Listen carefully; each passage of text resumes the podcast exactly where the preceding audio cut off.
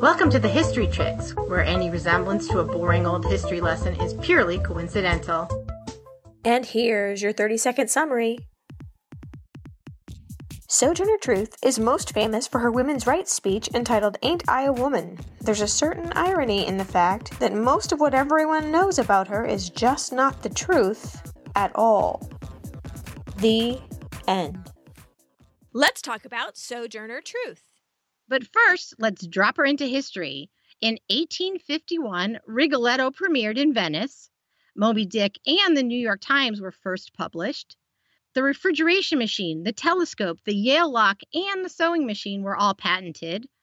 A fire destroyed 35,000 volumes in the U.S. Library of Congress, and another one destroyed one quarter of San Francisco.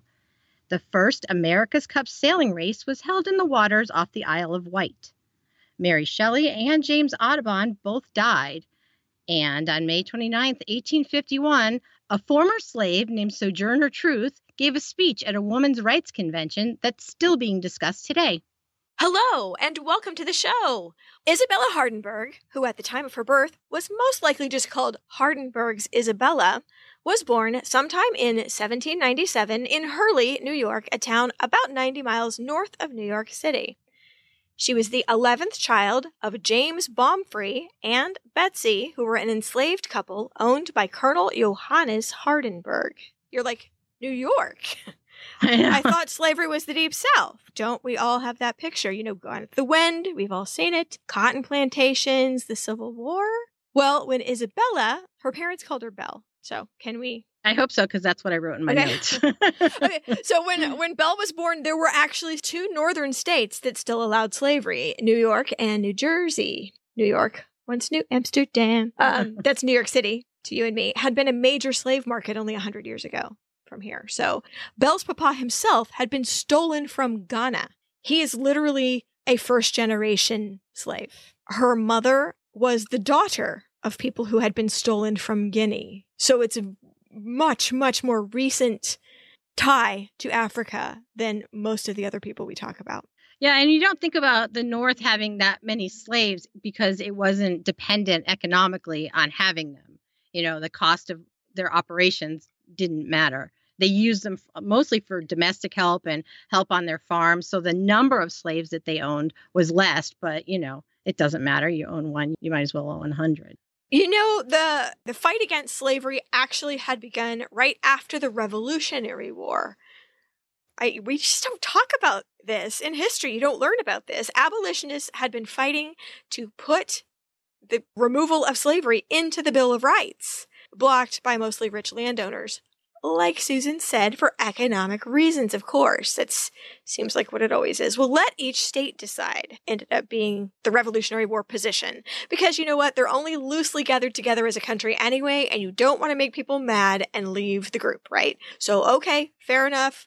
In order to stay together as a group against Britain, who we just left, we're going to let each state decide on this one. But all over the North, activists, mostly Quakers, so 10 points for the Quakers, were chipping away at slavery. So chipping away, chipping away, legislation here, pressure there. And so within the 20 years following the Revolutionary War, they had succeeded in whittling its influence down north of Maryland. So we just have the two states left that still have legal slavery. It's still these major Dutch landowners, though, like Colonel Hardenberg, owner of Belle, that were opposing progress. And in the South, you can just forget it in the South because the cotton gin had just been invented. And you know what that means. Cotton became king. These planters needed a lot of labor. The South was hardening up on all this free labor. You know, can you see the seeds of the Civil War here? Because I sure can. Oh, yeah. And it's not that far off from the Revolutionary War. You know, we're talking 1797 let's go back to New York. Let's join our story. James, who was always called Baumfree, which means a free tree, I guess. Yeah, I think it was implied that because he was very tall and very strong, and he reminded people of a tree trunk, of a tree. He looked like that. So they called him the Dutch word for tree, and it changed into Baumfree. Hmm, okay. Well, which is so ironic that they added the free to the tree given the situation. well, and then um, Mama Bet, uh, as Mama was called, had been given a little house on the ground. So they plant a little garden. And so you think, well, maybe this is going to be, you know, the whole benevolent owner story, the idealized, oh, we're just a big happy family story. Baumfree had lost two previous wives, and I'm not sure how many children, to them being sold away from him. That is Yeah, not so- domestic bliss. Mama Bet herself had given birth to 10 children before Belle. She only had one of those siblings living at home still. Her brother Peter, who was the youngest boy in the family. All the rest had been sold off by Colonel Hardenberg. This is where the um, narratives diverge because um, Belle may have been the only child in the house when she was born. So either Peter is older or younger, and no one really knows for sure exactly. He appears after her in Charles Hardenberg's inventory. Oh, I see. It doesn't necessarily matter. There's no sense of security if you're older or younger. So Yeah, no kidding. so um so we don't know in fact what happened to most of Belle's brothers and sisters. Did they die? Some were sold, but I do want to tell you one story. This is a story that Baumfree and Mama told Belle often as a young child, and I wonder if it's to prepare her for the inevitable separation. Is all I can think. Well, after you've survived um, your children being stolen and sold away from you, you learn to harden yourself maybe a little bit, totally preparing her for it. So, Mama Bet would tell Belle stories about her other children, specifically one about a brother named Michael. It's t- so heartbreaking. He was about five years old when a sleigh pulled up in the front of the house. He saw his sister be carried out of the house in a box and put in the sleigh and he realized that that was going to be his fate as well. So he ran back into the house and tried to hide, but unfortunately he couldn't. He was pulled out kicking and screaming and put on the sleigh and taken away and never seen again. The strange white man with the fancy horse that was so exciting to see turned out to be a terrifying monster. He just walked right in the house, pulled Michael out, and took him away, which is kidnapping, obviously, in any other time and place from here. Mm-hmm. The fact is, the children had been sold, and there is nothing Mama Bet and Baumfree could do. Imagine that. I mean, if you have children or grandchildren, imagine a stranger coming into your house, picking them up, and society thinking that was okay. Not only is there no one to tell, everyone's going to look at you like, and? hmm Your tears are thought to be ridiculous if you're the mother of these children, even punishable by a beating. And this is not the first or the second or the fifth child you'd lost this way, and then you have another baby. It's just, Mhm. I can't even process this. No, no. I mean, the feeling, I'm not defending this at all. The feeling was that the slaves and, you know, black people did not, they weren't a whole person, that they didn't have the same type of emotional connection to their family. They really did look at them almost like livestock. And it's as horrifying as that is, you know, that's what they told themselves to justify this kind of action. Which is sort of ridiculous if they're farmers, because if you take a calf away from a cow, both sides of that equation are real sad. Mhm. So even if you think of them as livestock, come on. I just, Mhm. I, uh, anyway, moving on from that. Uh, she told her other stories. That's just the most illustrative one I can get to about what's been happening to this family for years and years. So a few things happened when Belle was around two years old. New York State passed a law, and it took effect on July 4th, 1799. So anyone born into slavery on or about that date was to be freed at the age of 28 for men and 25 for women. She just missed the cutoff. That's a bummer. This was sort of a compromise. The Quakers were at it again, um, and the abolitionists that weren't Quakers. Um, sort of a compromise that had to be agreed upon in order to push ultimately the end of slavery in New York. So the realists among them realized that gradual reduction of the labor force is going to be the only way they're going to get people to agree to it. So um, the second thing that happened was Master Johannes Hardenberg died, and his son Charles inherited his father's estate. And he didn't want to live there. He just built this big, grand new mansion. And so the livestock and all the slaves were transported to the new place. And this is how low these human beings were regarded. There are no cozy little houses at the new place. You know, goodbye garden, goodbye any pretense of family life. Twelve people were forced to live in the cellar. Yeah, the only light came in from very thin windows. Uh, there was a dirt floor with wood um, planks put on it, but still, when it rained, that floor is going to get wet. I grew up in a house like this. It was built actually about this time, and the cellar I, it had a certain smell. It was always musty. When it rained we actually had a little creek that ran through our cellar and that's what this family is growing up in and they're all in this dark dank place and that's their home. And the family actually was able to stay together. And i'm sad to say that is a super low bar by the way um, but Belle and family later remembered this master charles hardenberg as one of the best despite the appalling conditions but no one was ever beaten, and he didn't separate families by selling anyone as his father had done. And that is, I guess, the criteria for a good master, despite the fact that you're sleeping with your ear stuck in the mud in the basement floor. Like you said, sets the bar real low for what you expect from your life. You know, you expect from your life to have a good master. That's it. That's your that's your dream. Yeah. For a period of about seven years, the family worked in the house and on the land and were able to stay together. Um, Mama missed her other children so dreadfully and told Belle and Peter all about them. I think to have her children, Belle and Peter, bear witness, I guess, to these children, so they stayed in the family, in the hearts of the family. Does that make sense? It just it oh. seems like a long shot to ever think they would ever meet again.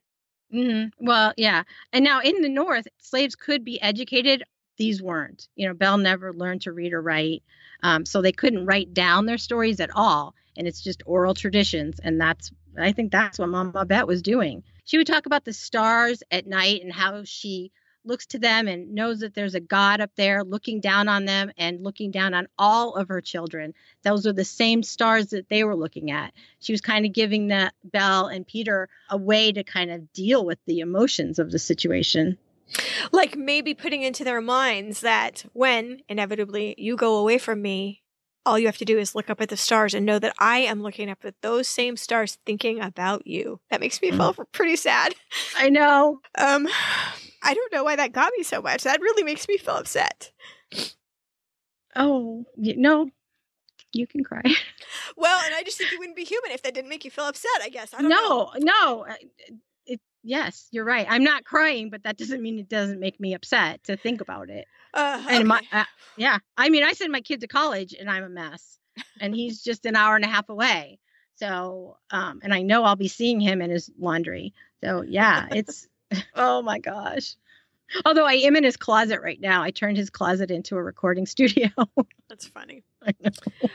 well, okay. There's no good news here. The inevitable happened. When Belle was around nine years old, Charles Hardenberg died.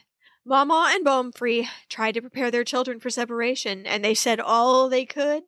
They gave them all the rules they'd need for survival around white people, namely, you know, wear a mask at all times, don't show emotion, just be obedient and mm-hmm. trust to God because He is going to be the steadfast friend that can travel with you when I can't. Um, so mm-hmm. the heirs didn't want Baumfree. He was an old man, considerably older than his wife, living in the cellar, had aggrieved a lot of medical conditions. And, you know, what was the family supposed to do with a slave who couldn't even work? OMG. And he was a favored slave of Charles and the colonel, you know, so they wanted to do something with him. So what they did is they freed him and they let Betsy also become freed so she could take care of James. This might sound benevolent, but I don't think it was. The state of New York had passed a law that no one could free a slave unless you gave them, I think, posted a bond of about $200 um, when you did it, or if you could prove they had a way or a person to take care of them. Because slave owners had just been turning out old slaves willy nilly when they were no longer useful. That's pretty cruel. Um, you would not do that to actual livestock, would you? I don't know. The absolute minimum humanitarian thing they could do, really. And still the heirs found a way around it. So they, that's why they freed Mama too, because that's the loophole. You take care of them. And now I ask you, what were they supposed to do? Well, uh, they had nowhere to go. They had no skills the fear must have been extreme, and they begged. They begged to stay.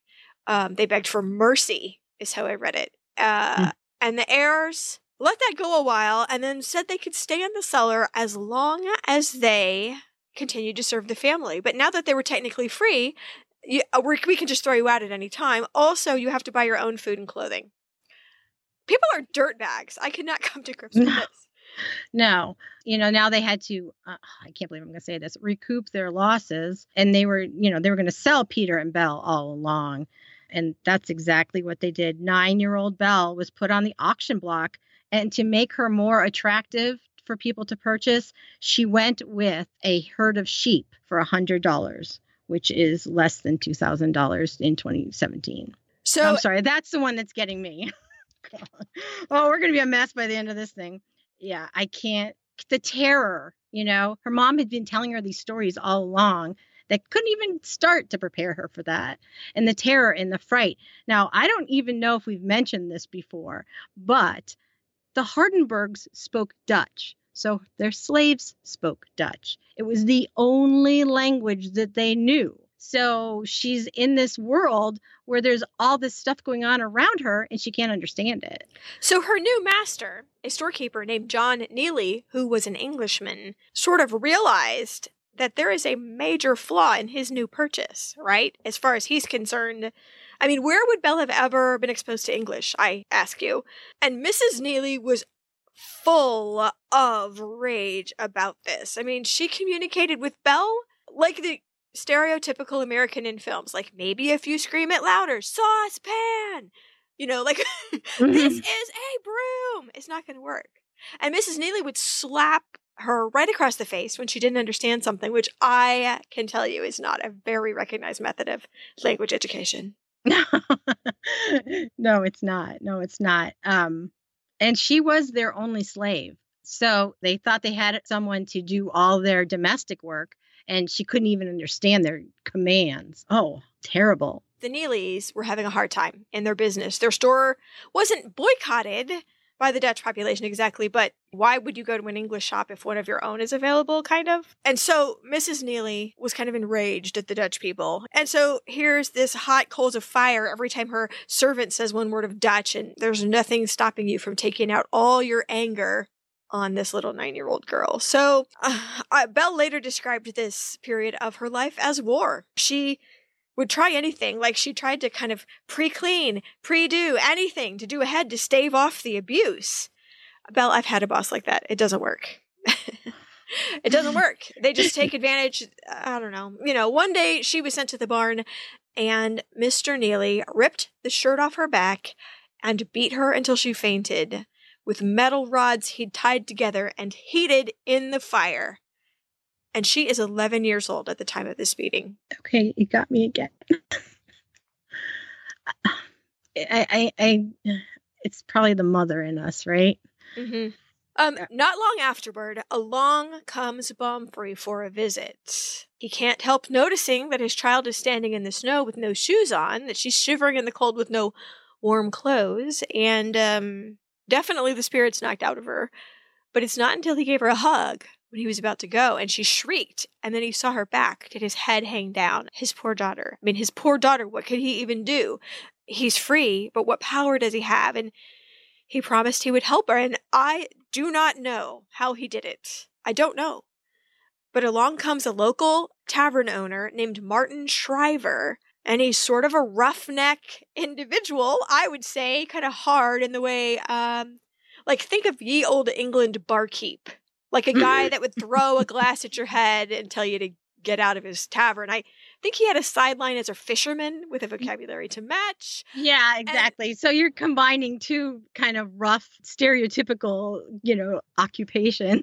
Well, and his yeah. wife matched him. They were peas in a pod. And all of this, when I was reading it, I was like, Baumfree? Like, what are you thinking? I was super nervous about this. Like, I almost bit my nails off. This guy who really doesn't even believe in slavery, really. He bought Belle from her abusers for $5 more than they'd spent, and I don't think he got the sheep with either. You know what? They taught her to speak English, this couple. She had plenty of nutritious food, she had shoes, she had warm clothes and a safe place, a comfortable place to sleep. Not a fancy place, but um, she worked behind the bar and picked up quite a vocabulary of swear words. um, she also, you know, she helped out. She learned how to make beer. She learned how to fish. She ran errands. The family was rough around the edges, but they were very kind. They treated her like a human being, which she never really had. Well, she started smoking a pipe. But if that's the worst thing, you know what? Hooray. That's right. she was actually better off here physically than she'd ever been in her life. Now, emotionally, yeah, that's a whole other thing. She's still not free. And Mama had worked herself to death. Literally. Literally worked herself to death, trying to keep herself and her husband fed. She had slipped into a coma and died in the night. And now her old, weak, nearly blind Papa was in a desperate situation. The family shunted him angrily between the heirs' houses. Sometimes he had to walk five or ten miles to get to his new temporary home, and Belle couldn't help him. Baumfree was farmed out to this other slave couple to take care of another loophole situation of older slaves basically being thrown out into the world. And one by mm-hmm. one, the caretakers died. And Baumfree starved to death, starved to death all alone. And Belle never mm-hmm. found out until it was too late. Mm-hmm. Almost two years passed in the tavern, and all that good food must have worked its magic because in that short time between 11 and 13, Belle grew to almost six feet tall at mm-hmm. 13. I know. Jet has a friend like that. Like you saw him in fifth grade and everybody was the same height. And now you're like, who is this man? That's the age when they just shoot up and they start to look like adults. I know. I'm watching my baby go through it. You are too. Not as much as you I mean. Your son's gotten very tall. He has, which is kind of funny since I am very short. he surpassed me. I think he was what, uh, 10? it's not like we're giantesses. Well, I don't know what's going to happen because my husband did not. Okay, between the summer between, gosh, I want to say sophomore and junior year, like he he left a small nondescript boy and then he worked bucking hay all summer in the hot hot sun and grew like 14 inches and when he got back it was like, "Who's the new guy?" yeah, your your husband's very tall. Yes. So, I don't know. But not until 14 or 15. Oh, okay. Well, Jet's mm-hmm. getting up there, isn't he?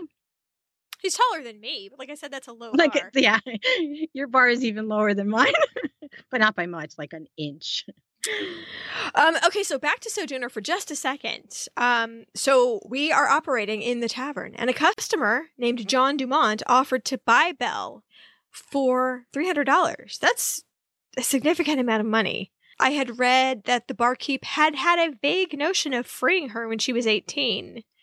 But you had to have all that money to go with her if you did that, and it was all in the distant future. It was kind of a nebulous plan, and oh my gosh, that's a lot of money. That's like a year's worth of income, kind of. That's um so it was done. It was done. Belle was sold to this man, this Dumont, and traveled with him to his farm in New Paltz, which is about 10 miles away from the tavern. And John Dumont is already her fifth master. This is probably a good time to take a break. And when we come back, we'll hear about what happens at the Dumonts.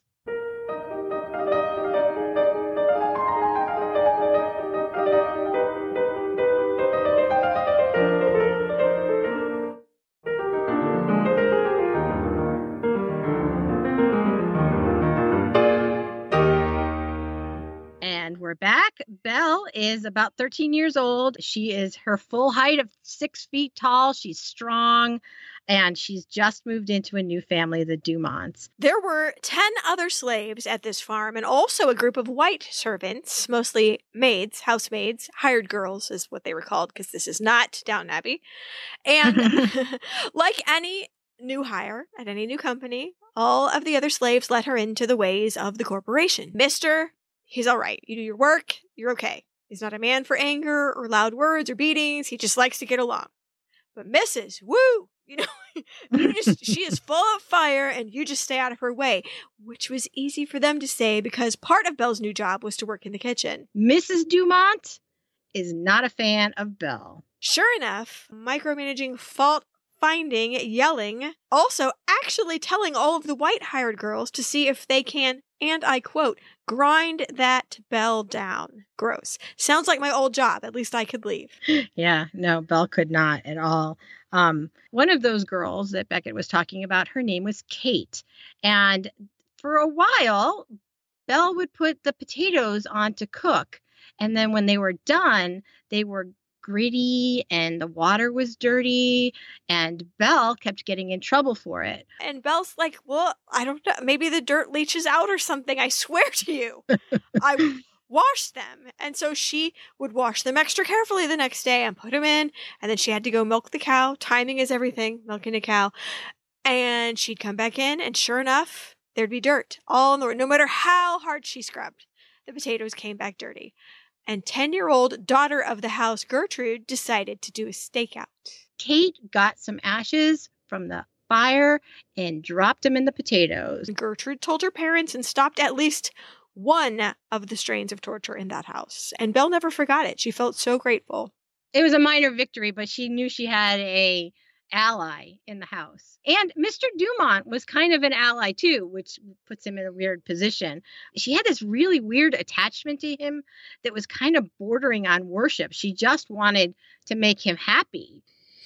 I am just going to say here, and this is a G rated podcast, that there are some veiled references to indelicate situations in her later biography at this point. Um, since Belle never learned to read or write, this narrative, this biography, was dictated to uh, someone who wrote it down, who was a quite conservative person, a lady. and so we can imagine the details, I suppose. I am sorry to say they are not at all uncommon um, we don't have anything direct, although one source I read actually put forth the theory it was Mrs. Dumont and not Mr. who was involved in sexual abuse of Belle. And that would be something we have not run across before. Neither option is something that should ever be connected to a 13 year old girl, to anyone. Mm-mm. That's all we're going to say about that. That's, um, that's, that's more than enough. For a period of time, Belle tried to cope with her new surroundings like she had at the Neelys. Like, if I'm super good and I work harder and faster than anyone else, I'm going to avoid the harsh treatment. And soon the other slaves really, really resented her. Like, she's super teacher's pet. She made life hard for all of them by tattling her co slaves, her peers, or like, you know, slow down. You can't, this is not good. You're making us all look bad. She was lonely for quite a long time. Um, even after she modified her ways, it took everyone a while to trust her again. She talked, at this point, to the only friend she had left. The god her mother had told her was always watching, and asked him what I believe is a very logical question. Why don't you stop slavery? Why is this happening? And the man who acted as the slave's preacher had a very thoughtful answer to this, I think. Um, he said that God doesn't like to change evildoers right out. He wants to give them a chance to turn around by themselves, and that he didn't always answer prayers immediately, which was not a good enough answer for me, of course. But that's exactly the answer that I was thinking in my head when I had heard that. Yeah. Yeah. yeah so, uh, you know, it gave her a sense of relief that mm-hmm. maybe this God was someone she could tell her troubles to. And so important, especially when you're alone. And she found this little place, a little tiny island in a stream that was hidden by branches and bushes. And in, you know, successive years, she wove little walls out of um, reeds and things. And it was a genuine little hidey hole on that island, a little waterfall, a little stream. And that is where she talked to her God, who was more like a father figure and a friend than any god that the Christians of the time were praying to. This was more of a personal friend. Right. Right. Because she didn't she didn't have any Christian training. Well, and so we travel through the years, through the years, until one holiday week, which is a holiday I've never actually heard of. Seven weeks after Easter, you may have heard of this holiday as Pentecost, or if you're a reader of Jane Austen era literature, as Whit Sunday. It's one of those words that you just kind of, you know, I'll get you married by Whit Sunday. Eh, I don't know what that means. Well, the Dutch word for it is Pinksteren.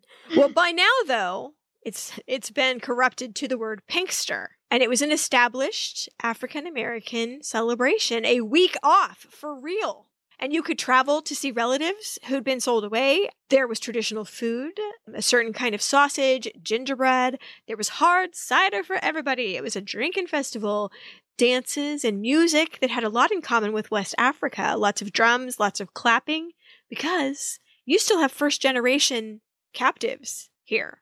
Mm-hmm. That are coming to these Pinkster celebrations and kind of educating their fellow slaves in the ways of the mother country. I just didn't realize how close to Africa these particular people were. Like some literally had been born there. I I was Oh, I know. surprised. I know because usually we talk later, you know, like Civil War. They there's been generations. Mhm. Yeah, it really sounds like a fun celebration. They'd make these huts and they'd all stay on like it was like camping. And I think the really coolest thing about this is is they took it from the Dutch. You know, it was the Dutch holiday and they kind of what's appropriated it.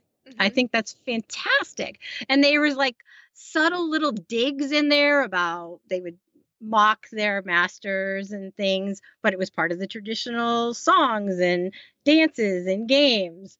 So yeah, it was it was a big oh my gosh, the word in my head is hoot nanny. no. it was a Hmm. very, very special week in the lives of these people. You know, all holiday aside, all the fun drinking and the big bonfire in the woods and everything, no one was the boss of you for that week. If you wanted to work that week, you were paid for it. Yeah. But them apples. It was a very exciting time, and I'm thinking probably the only time in their whole lives that a slave could feel like a person, a person with agency into their own lives. And I, and I just- community because they you know they all came together. These are people that a lot of times they spend their whole lives you know mostly on their farms not interacting with slaves from other places. So yeah. So it was maybe during one Pinkster week that Belle met a man named Robert, also known as Catlin's Robert, a man from a nearby farm, and they fell in love. Belle was about 17 years old, and they kept seeing each other after Pinkster was over, but Robert's master freaked out because any babies that were born to a slave mother were the property of the mother's owner. And so Robert's master found him a wife on his own farm. He was supposed Oh. to never see Dumont's Belle ever again. they set up a sting for him his owners did and they told him that Belle was sick. So Robert went to her side. But when he got to the house, it was just his owners standing there waiting for him with a rope in one hand. And um, they beat him right then and there. John Dumont had to get involved because he thought that the treatment of Robert on his property was going to kill the guy. He's like, I don't want your blood shed on my property. You have to go. You know, and he loosened the ropes on him and, and walked Robert home but Robert never saw Belle ever again. I thought that was interesting that Dumont followed Robert home to make sure that Catlin didn't kill him. Mm-hmm. Yeah, I hate that we have to like put these degrees, you know, but he was the good guy in this story, you know, in that family. He did have some type of compassion. So, It's a weird thing I keep running across too. It's like different degrees of Mhm. horrible, kind of. Mhm. I know. I mean, even the good white people in these stories are not that good. No, I know. I totally but what agree. a what a pass you reach when you have to say, well, you know, he's keeping these people like animals in a zoo, but at least he doesn't let people kill other people on his property. and uh, So we don't want to fall into the trap that Dumont is an angel. Case in point. Perfect timing. mhm. Dumont assigned Belle a husband from among his other slaves. You know, what could they do? What could they do? He even had an actual preacher marry them. And I had thought that slave marriages had no force of law, really. Like if the owner wanted to change things up, they did.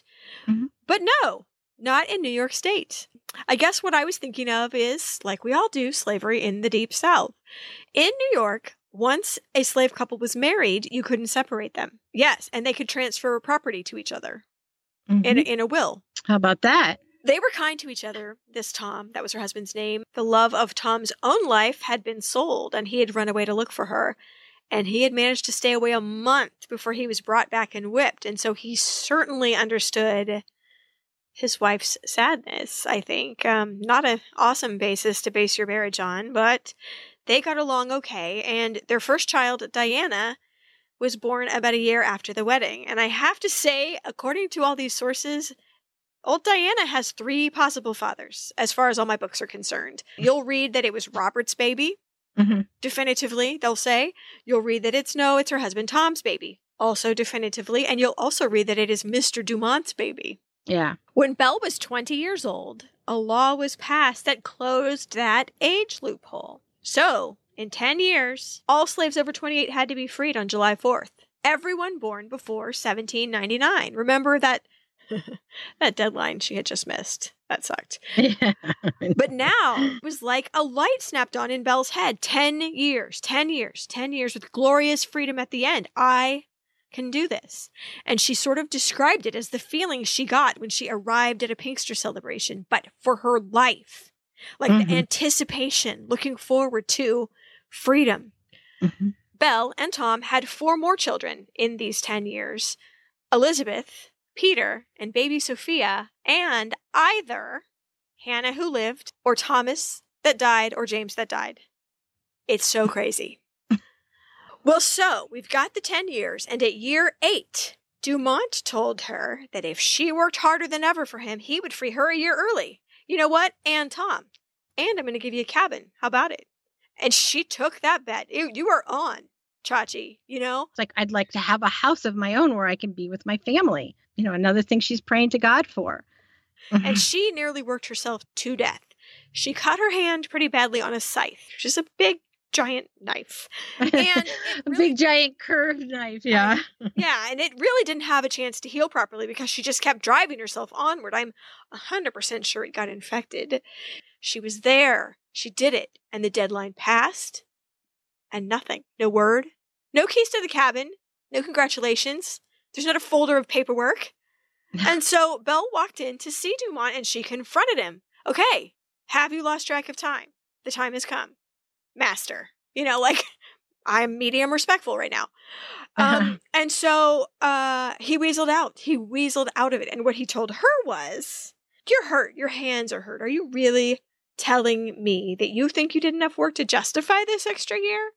When in fact, he had literally been bragging to all and sundry that she did the housework and then did more work in the fields than any man on the premises. Well, the truth is, his crops had been wiped out the previous year. Almost everyone's crops had been by a pest called the Hessian fly. And it was so bad, in fact, that Thomas Jefferson himself had been looking into it. Preachers were saying from the pulpits that this fly was God's punishment for society's sins. This natural disaster is because God's mad at us. Um, financially, he was in a pickle, this Dumont. And I hope, hope, hope, hope, hope that he had not been playing some sort of sick game with her. I really hope that he meant to up until he couldn't. And my feeling is, Yeah. honestly, if he had been honest with her and said, look, the Hessian fly did this thing. I think if she'd been treated like a human and asked for her help, she might have had a better reaction to it. It was more respectful of him to have treated her that way, but instead he had to act like she had failed and put it all on her. And she knew she had not failed. She knew it. She wrote later on that she felt rage just boil up in her when he was talking, but that suddenly, suddenly, it was all gone. It was more of a feeling of contempt, which, of course, at the time she had no words for. So this is Mhm. her writing a lot later, like almost power. Belle just walked away from that conversation, but from that moment, she, in her mind, considered herself a free woman. hmm And she did do a little more work for him, thinking, well, I'll just finish, I'll do something else, and then I'm going to go. Uh, she spun another 100 pounds of wool, trying to make him satisfied. Uh, she prayed, of course. Um, and then finally, God did tell her to just walk away. So one morning before sunrise, she packed up her clothes, wrapped up her youngest baby, Sophia, and did just that. She walked away. She was trying to work it out. She couldn't take the children with her, really, because by law, they were still slaves for, you know, somewhere between 18 years, 23 more years in the case of some of the little ones. And, you know, she determined she had to take the baby because who was still nursing. Okay, I'm going to work as a free woman to help my family. That's my mm-hmm. role. That's what I'm going to do. If she left at night, that would be sneaking. That would be dishonorable. And in fact, I think that's why she finished all that wool. Like, you know what?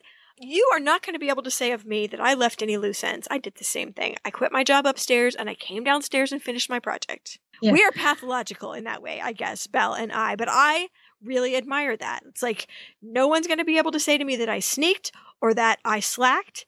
I'm going to do this the right way. So if she left during the middle of the day, though, people would notice and they would come after her too soon for this whole scenario to be of any use. And so she determined she's going to wait for the sun to come up like she's on the road because she can get far enough away before anyone notices she's gone. that she can put her plan into action. So, um, so down the road she went. She headed for the house of a local Quaker man who had once stopped her on the road and told her that God did not intend for her to be in bondage. And I think he meant all the hers, you know, like not just her, her. Quakers were the staunchest abolitionists of all, but but she remembered him, this guy, and she took it as a sign from God that he would help her, that she remembered him just at the right time. And so she got to his house and he was too sick to help her on his deathbed, you'll read. So perhaps his last worldly act was to direct her to another Quaker family about four miles further down the road who might be able to help her. And this was uh, Isaac and Marie Van Wagener. And in the past, they had helped runaway slaves get to freedom, to get established somewhere else. And, you know, they were like a lot of these Quakers, Beckett's been saying over and over again, they were staunch abolitionists. So they did take Belle and Sophia into their house. They gave her an actual room with a real bed the first time she slept on a bed. Mm. They gave her a job she was going to be making some money. You know, it sounds like all dreamy, but it, you know, it wasn't that simple. Dumont did come after her. Everybody knew about the Quakers. This does not take a great leap of detective work on his part. You know what I'm saying?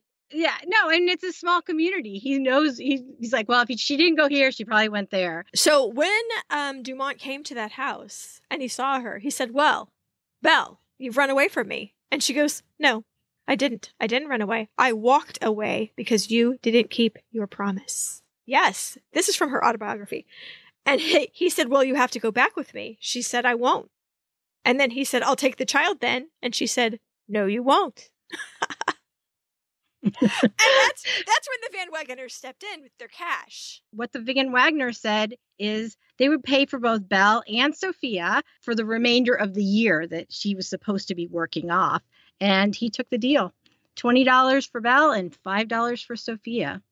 She was free. It was in her head, it was in her heart, and after they exchanged that cash, it was in her life. I keep thinking that I can't psychoanalyze Dumont from here, but he probably just saved himself the trouble he was sensing with this scenario because things had changed.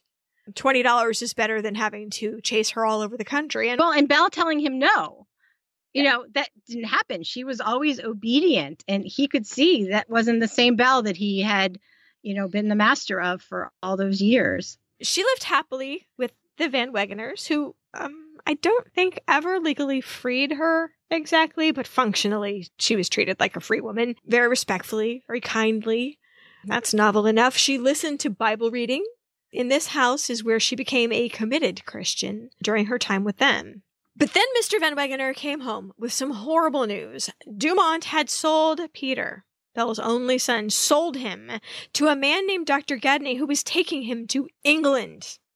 My heart. He was five or six years old only. That is bad enough, but it gets worse. The doctor, who was going to go to England, realized that six years old is too young to be a body servant, you think? Uh, and so he just left him with his brother in New York and didn't take him to England at all.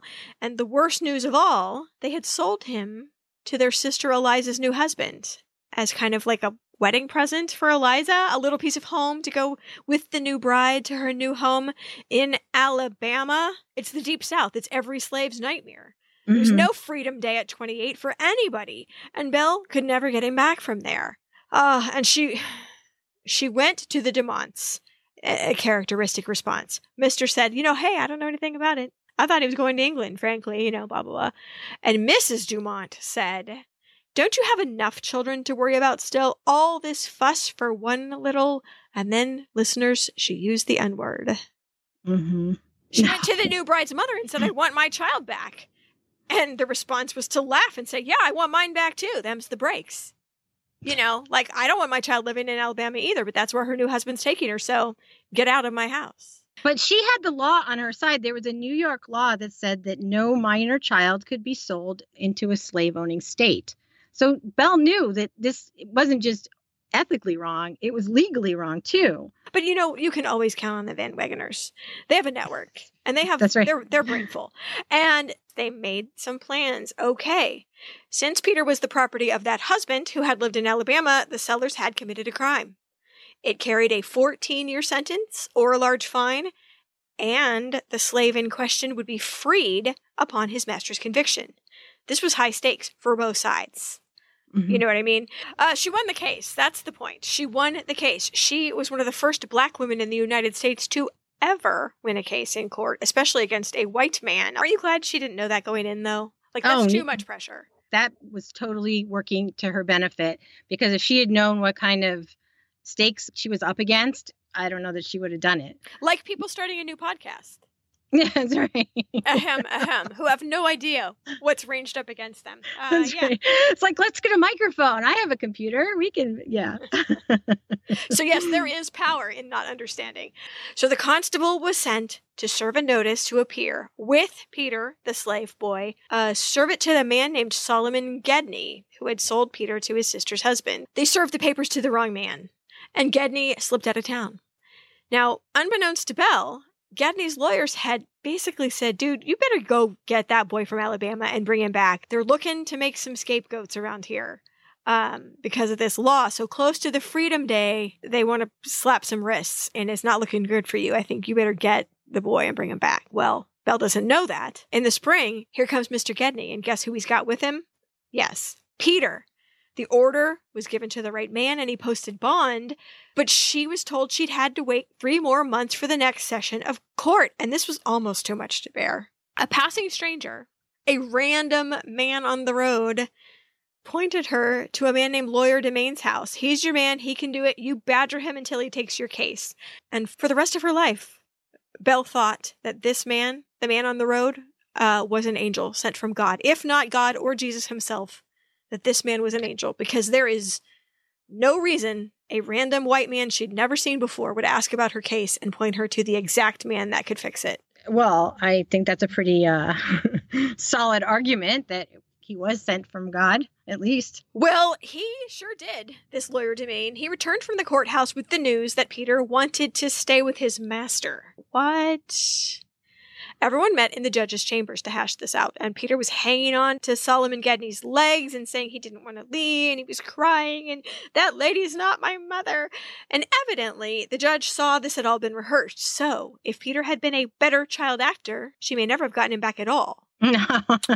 But she did. As soon as Mr. Gedney left, Peter told everybody that his master had threatened the worst whipping of his life if he didn't say what master had told him to say. he was already covered in scars and scabs from his previous beatings. You know, he had been beaten right up until the time he's getting in that courtroom to drive the point home that, yeah, there's bad things that are going to happen if you don't tell them what I want you to tell them. She could not believe it. He had a scar on his cheek.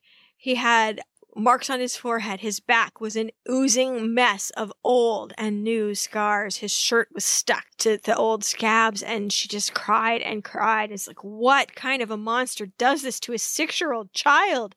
And she, I think, forgot her Quaker religious training and went back to her old ways of talking to God like a friend or a father figure, and she yelled into the air, God, render unto these who have done this double the torment. Her mother's heart was breaking. Like, was there no one nice to you? Was there no one? And Peter told her he used to crawl under the porch after a beating, and Miss Eliza, this is the new bride, would squeeze under there and put medicine on his wounds in secret in the middle of the night. Now, so what does this tell you about Eliza's own life? The situation she'd probably found herself in. oh, Um, yeah. not very good. Well, not very long afterward, the news came that Eliza's husband, Peter's old master, the monster, had beaten his wife to death. That's the sound of that sinking in. Yeah. Yeah, he, he was committed to an insane asylum. And Belle felt responsible and fell to her knees like, "Oh no, no, that that was too much, God. I didn't I didn't mean for it to be that much." Like she kind of felt like, "Oh no, I've called down a curse." That's the power of that kind of religion. Oh no. Yeah. I know. Well, that's what she asked for. Yeah. Well, Talk about prayers being answered, I guess. She got I- one. yeah, she did. And it says a lot that she was so compassionate, you know, because she could have just said, oh, too bad. You deserve it. I think she was more sorry for Miss Eliza, who'd actually tried to help her child. I don't know that she Mhm. was that sorry about the man. Yeah. Well, Belle and Peter went back to the Van Wageners, and she began to dress as the Quakers do in um, solemn gray and black, and she began to refer to herself as Belle Van Wagener. She made peace with her old master Dumont. All of her daughters now lived there with him anyway, and everybody was cordial again. Um, again, I wonder, do I get the sense that he was the father of any of her children? They have such an interesting relationship. Yeah. I don't know. I don't know. I don't know. We'll never know. I mean, there's no way to know. Well, Peter was getting into trouble, getting into great amounts of trouble. Uh, and a woman at their church suggested that they might move to New York City. You know, a lot of former slaves had gone there after Freedom Day. There's a lot of work in a big place like that, and there's a growing black community. And Belle's like, just leave? I mean, just go? I, the concept was so strange to her. You know, no one could tell her not to go. She could just, you know, you make a decision and you go it's like in college as you slowly realize and it does take a while that there's no authority figure that is going to tell you when to come home at night or even going to care when it happens it's a weird scenario and again it was around pinkster and belle had kind of a religious epiphany. You know beckett had said that the dumonts and her were back to talking conversationally and you know friend like uh, she had a vision that mr dumont was going to come and get her to bring her back to his place to see her family. And it came true. Oh my gosh, I knew you were coming. So she's getting into his carriage, and suddenly it's like a flash of white light hits her, and she's overcome with this feeling of being with God, and she passes out. When she woke up, Dumont was gone, but she had a newfound faith. Um, she had more strength to her faith. And that gave her the strength to say, yeah, you know what? I don't have to stay here in, you know, Ulster County, New York. I can go to New York and make a better life for me and for my son. So they went. And Belle had never seen a building higher than three stories before. And there's so many people and so much rushing. And a white lady she'd known back home had gotten her a job as a servant in a family, and Peter went to school for the first time, and it was just a whole new world. She was 32 years old. One day, she was gathering her things after church when a strange couple approached her and said, We heard from some friends that you were here and we came to find you. Uh, I'm your sister Sophia, said the woman. And I'm your brother Michael, said the man. Michael, the Michael. Yes. The under the table Michael. Yeah, and Sophia, who she'd named her baby after. Golly, these people were in their 40s and the siblings had never met. But of course, Belle knew all about these guys from all the stories. Like, what about Nancy? She asked Michael, Nancy, who got put in the box? And it turned out that Nancy and Belle had been friends at church. It kind of blew her like, that Nancy, the one who just died, was my sister? And slavery did such horrible things. Uh, and they just cried and cried and spent the whole day together. And I think that Mama Bet would have been very happy that some of her children were able to reunite because Oh. of her stories. Oh, yeah, exactly. That would have been the best outcome possible, right? When she's telling Belle these stories and anticipating her future, that was the best possible outcome. And it happened. And if you are a person of faith, you can't help but think that God put you people together. He made your situation the way it was that you could meet up. I mean, Right. she couldn't help think anything but that. Well, now, evidently, in this story, we can't have a boring, nice time for five minutes. Um, because we now open a, very contentious, hmm, rumor filled, hole filled narrative. Um, during some work that Belle was doing either at a place called the Magdalene Asylum or for its owner at his house, the Magdalene Asylum, which has been listed as simply a homeless women's shelter, but I think, how shall I put this? It is a fallen women rehabilitation zone. she put in her um, narrative the quote they get the woman off the street and that was as nice as they could you know as gentle as you could put it. Y- yeah the magdalene asylum or the magdalene laundries they're called by the same thing they don't have a very good reputation as history goes on but at this point they were still fairly new to new york so maybe they were still on the you know the straight and narrow.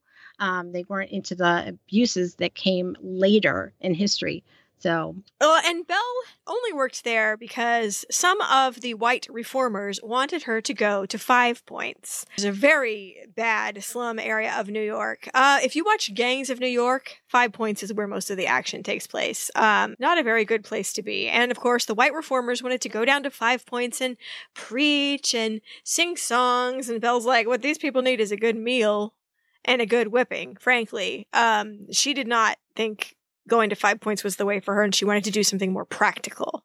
I'm going to feed some people if that's all right with you. And so she went to do something else. And so at some point during her work there, Belle got involved with a cult called the Kingdom, founded by the owner of that asylum and this crazy grifter. They set up shop in the woods after having convinced a band of followers, some of whom had a lot of money, that they were the personification of God in the one hand and John the Baptist on the other hand. And people put all their money, some considerable amounts of money, in a communal pot when they joined the community.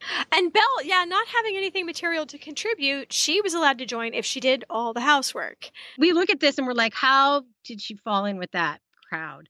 Well, when she saw his name was his real name was Robert Matthews, he went by the prophet Matthias. He had long hair and he wore robes and he was very charismatic and she really thought she was looking at Jesus right in front of her. He had a way about him that he could convince people to do things like give up their money and take communal baths and, you know, move in with him and help him. When she first moved to New York, she worked for a couple that was so religiously grim that Puritans would have loved them um, plain clothes, no coffee, no tea. They practiced. Um, mm, I sort of a new movement in Christianity called perfectionism. That was the idea or philosophy that you could yourself become free of sin on earth by willpower, by changing yourself into a better person with the help of God. You didn't need an intercessor. So they would have these meetings um, and they would preach to each other. And I quote, the effect of Belle's preaching was so miraculous that even learned people were running after her. And um, it did not follow mainstream Christianity at all. Now, the fact that she had been steeped in an offshoot of Christianity that wasn't mainstream may have helped slash hurt her when it came time to join the kingdom, also another offshoot. I am just not going to get too much into the day to day life of the cult. I tell you what, we'll give you a link. Um, books have been written about it, but let's just say that Belle was in the process of leaving. She had gotten the old job back as servant to that family and had really exited when one cult leader died, poisoned, some said, by the other one. And then it all came out. What was going on around there? Communal marriage, let's say, mm-hmm. in the G rated podcast, blackmail, theft. Belle was a very visible former member, the only black woman there, in fact, and the newspapers had sort of a field day. They found it hard to believe that she was ignorant of all that was happening, all that had gone on, and she maintained that she had been. Even worse, two members wrote a scandalous novel which featured, quote, a black maid, a witch who had brought evil into an innocent holy community. Honestly, it even blamed the black maid for the murder. You know how those kind of stories spread, especially if they're super juicy like this, and excerpts of it were published in the newspapers, and everyone was thinking it was her, that she had killed this guy, that she had been a part of all these nefarious practices, and um, she was urged by her employer to take the authors to court. Also, the newspaper, more importantly, because they had all the money, right? It was character assassination, and she didn't oh. need to put oh. up with that. No, not at all. She, and she went around to all of her former employers and got letters of that stated her character. She's trying to reinstate her name. She's trying to make her name clean and make a separation from the whole kingdom story and all the slander that's being thrown her way. So she again, she went to court and the former kingdom members were convicted of slandering her. And one of her defenders, uh, now keep in mind, this is someone who was on her side, didn't fully believe that she had not been involved in a lot of the things that had gone on. And he just said, if circumstances do not force her to tell all she knows, it'll be very hard to get at it. And I am going to say to him and the world that that was the slave mask. That was the you got to keep it all to yourself that she had learned from a small child. And honestly, we will never really know the details of her time with the kingdom. I'm so fascinated with cults. I just I, how can they take people and like break them down and build them into something else? I because they they find their weakness. Now, Belle had been looking for her church. She'd been looking for a community of believers, and she was finding um, situations of racism within the church where she wasn't welcome. She wasn't felt welcome into churches. So she's looking for a place that she can worship. And here comes Prophet Matthias, who's all for her worshiping with him.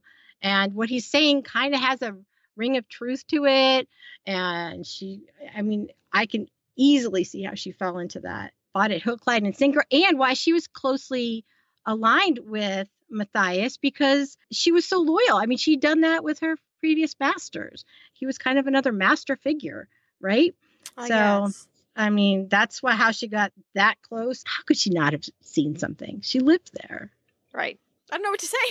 what she did walk away with is more of um, more trust in her faith and she did find another church that allowed women to preach and that's where she got even more experience up on the pulpit and people just loved her she was also spending a lot of her time volunteering to help her community so Belle's trying to get her life back on track, and she realizes that Peter was steering himself way off course. He couldn't keep a job. He kept getting in trouble. He was arrested for theft.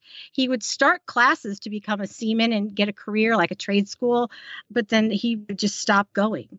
So he was going nowhere fast, and he was not turning out to be the upstanding uh, man that she had hoped he would be. The only option she saw was to send him off on a whaling ship when he was 18. And the idea was that he would come back from this whaling ship experience a stronger, more faith driven, upstanding man. So Peter did go off to sea. She received several letters from him. Again, she couldn't read them, somebody had to read them for her. Um, but at one point, the letters just stopped. Well, he doesn't seem to have gotten any of the ones she sent back to him. Like he thought, I think, that she had either forgotten about him or or died. I mean, she did get a few of his, but he never got any of hers. No. Um, and the last letter she got from him ended like this I hope you do not forget me, your dear and only son. I hope you all will forgive me for all that I have done. Your son, Peter Van Wagener. And honestly, his ship came back after years. His ship came back without him on it. And Belle never saw him again. Though, it must be said, she often looked at the stars and wondered if he was looking too. Hmm. This is probably a good time to take a break, and we're going to find out what Belle does next in her life alone.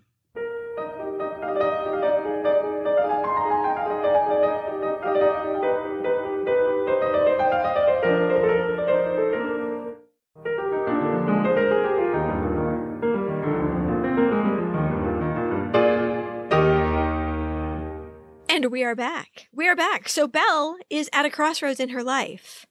There's no one to depend on her anymore, no future with her children, really. As far as she knows, that's a dream that has to be put away forever. She would pray and pray for guidance. That's her usual MO. And she wrote that one night uh, she believed she heard a message from God, as clear as if he had spoken it in her ear. Go east, it said. And the very, very next day, she gave in her notice, and at 46 years of age, she set out on her new adventure.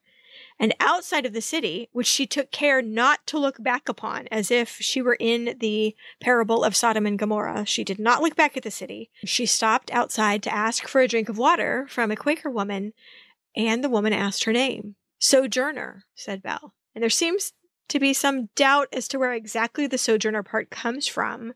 A sojourner is a person who stays only temporarily in a place.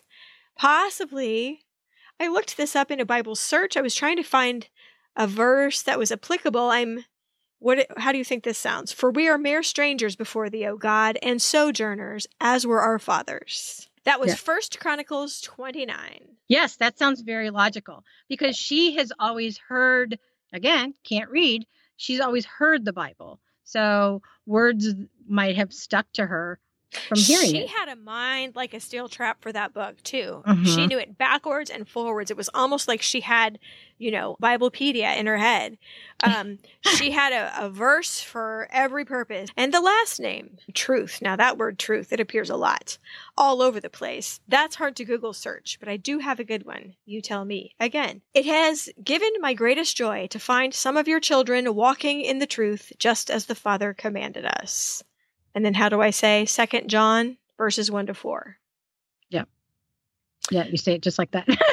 Okay, very good.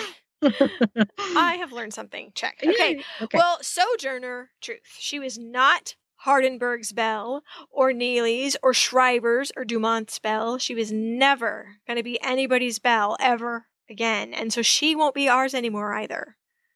Nope. And her name kind of really does describe the life that she's hoping to have.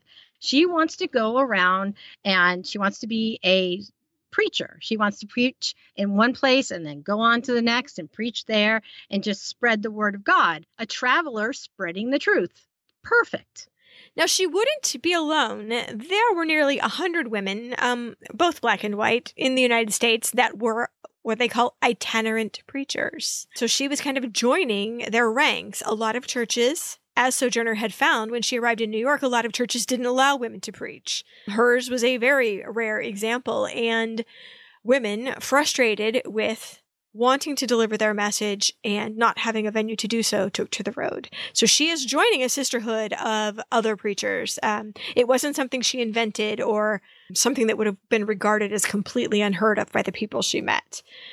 So she, she walked from place to place in a way I think would never work these days. I think people are just too cynical. Although I did read a book called A Walk Across America, which I highly recommend actually, where a guy, this is from the 1970s though, a guy named Peter Jenkins went place to place and worked to make money to get to the next place. And um, I think, I just think we're too cynical these days to, for even him to pull that off. Don't you think? I don't know. There's a singer named Amanda Palmer who's married to Neil Gaiman. Oh, yeah. Um, yeah, and she has a history of couch surfing. You know, her and her band, they go from one house to the next and they perform and then, you know, rely on the generosity of their um, supporters to house them and then they'd move somewhere else. So, I saw her TED talk when she was talking about that, actually. oh, yeah, amazing. Yeah. Well, I stand corrected then. Perhaps there is room for the itinerant lifestyle. Well, months into this journey, um, she came across a religious meeting. Lots of white people listening to a preacher, tents, tables of food, and it reminded her of the Pinkster holiday, but how the white people celebrated it at home. Not her kind of Pinkster, calmer, let's say. Um, it was a lot less joyful of an occurrence. So imagine you're sitting there at your meeting and you see this tall black woman dressed as a Quaker coming down the road and just listening. Just listening. And she was there in the morning too. And in the afternoon, she was familiar by then. You kind of get used to having her around. She asked to speak to the group. And she would start, Well, children, she said. And I love that. Doesn't it make you feel like, hooray? You know? Yeah, like we're you're listening to your mother or someone who cares about you. Yeah. And she would say, I speaks to God and God speaks to me. And she would give a religious speech to the people about, usually about this time, about God's hand of protection on us all. And she would follow this with a few hymns. She had an amazing speaking voice and an amazing singing voice, and everyone would join in. Sojourner traveled from meeting to meeting, and she would speak about God, and increasingly commonly, at first at her audience's request, and then at her own initiative, to talk about her experiences with slavery. And she was an excellent and vivid storyteller. The audiences far and wide fell into tears when she would talk. Her reputation spread out before her. To the point that people were running to shake her hand when she arrived, or in some cases, of course, waiting with clubs and sticks, depending. One time, she was the only black person at a white revival meeting, and a group of white hooligans kind of overtook the group and sended se- sended and sent everyone scattering, including Sojourner, who ran and hid. She knew that as the only black person there, she was going to be a huge target. But while she's hiding, she's thinking, "I'm a target, but I also have God on my side." So she comes out of her hiding and she approaches these people and she does exactly what she's always been doing and she speaks to them like people. My children, do you want to hurt me? And they turned not in the bad way, but in a good way. And they were they were enthralled. Uh, they lifted her up onto a wagon so that she could give her speech, and she was singing, and she was singing so much she was getting tired of it. And they said, "Just one more, just one more." So she gave them one more song, and they went on their way happily and hopefully converted as far as she's concerned. Like she'd sing and the hymns that she was singing weren't in any hymnal anywhere. She was just she just made them up and uh, according to every single source I saw, she was mesmerizing. So she had that factor that just made people be not only be drawn to her, but to hang on every word that she said and every song that she sang. You know, they said she had a very deep voice. So, this imposing figure with this deep voice, spreading this message of love uh, with that charisma that she had, I think that would be very moving. It's easy to see how her reputation spread very quickly. And her legacy often omits the religious beginnings of her travels, her religious beginnings of her speech making. She did start out as a preacher. When she's at these meetings, she's also having people read the Bible to her. She found that when adults read and she would ask them to read a particular passage again, they would interject their thoughts on it. They wouldn't just read it. They'd say, Well, Sojourner, what this means is. Mm-hmm. And she mm-hmm. didn't like that. She wanted to come to her own conclusions. So she had children read the Bible to her because they just read the words just like she asked. I love that. Although at this point, you know, she might actually be able to recite it, but you know, she just wants to keep hearing the word of God and probably hearing it out of the mouths of people who she's trying to reach is but it's a good method to get them involved in the words. I have a weird question. Uh I'm actually I'm actually scared. no, no, no. I I just wondered how difficult it is as an adult to learn to read. I her work through her whole life was so dependent on words, on ideas, and on passing those ideas along. And it just seems astonishing to me that at any point, at no point, did she, as far as I can read, attempt to learn to read or have anyone teach her to read mm-hmm. or write. Yeah. She learned English. I mean, English wasn't her first language. Right. And she she picked it up at a young age and, you know, fairly quickly in the bar.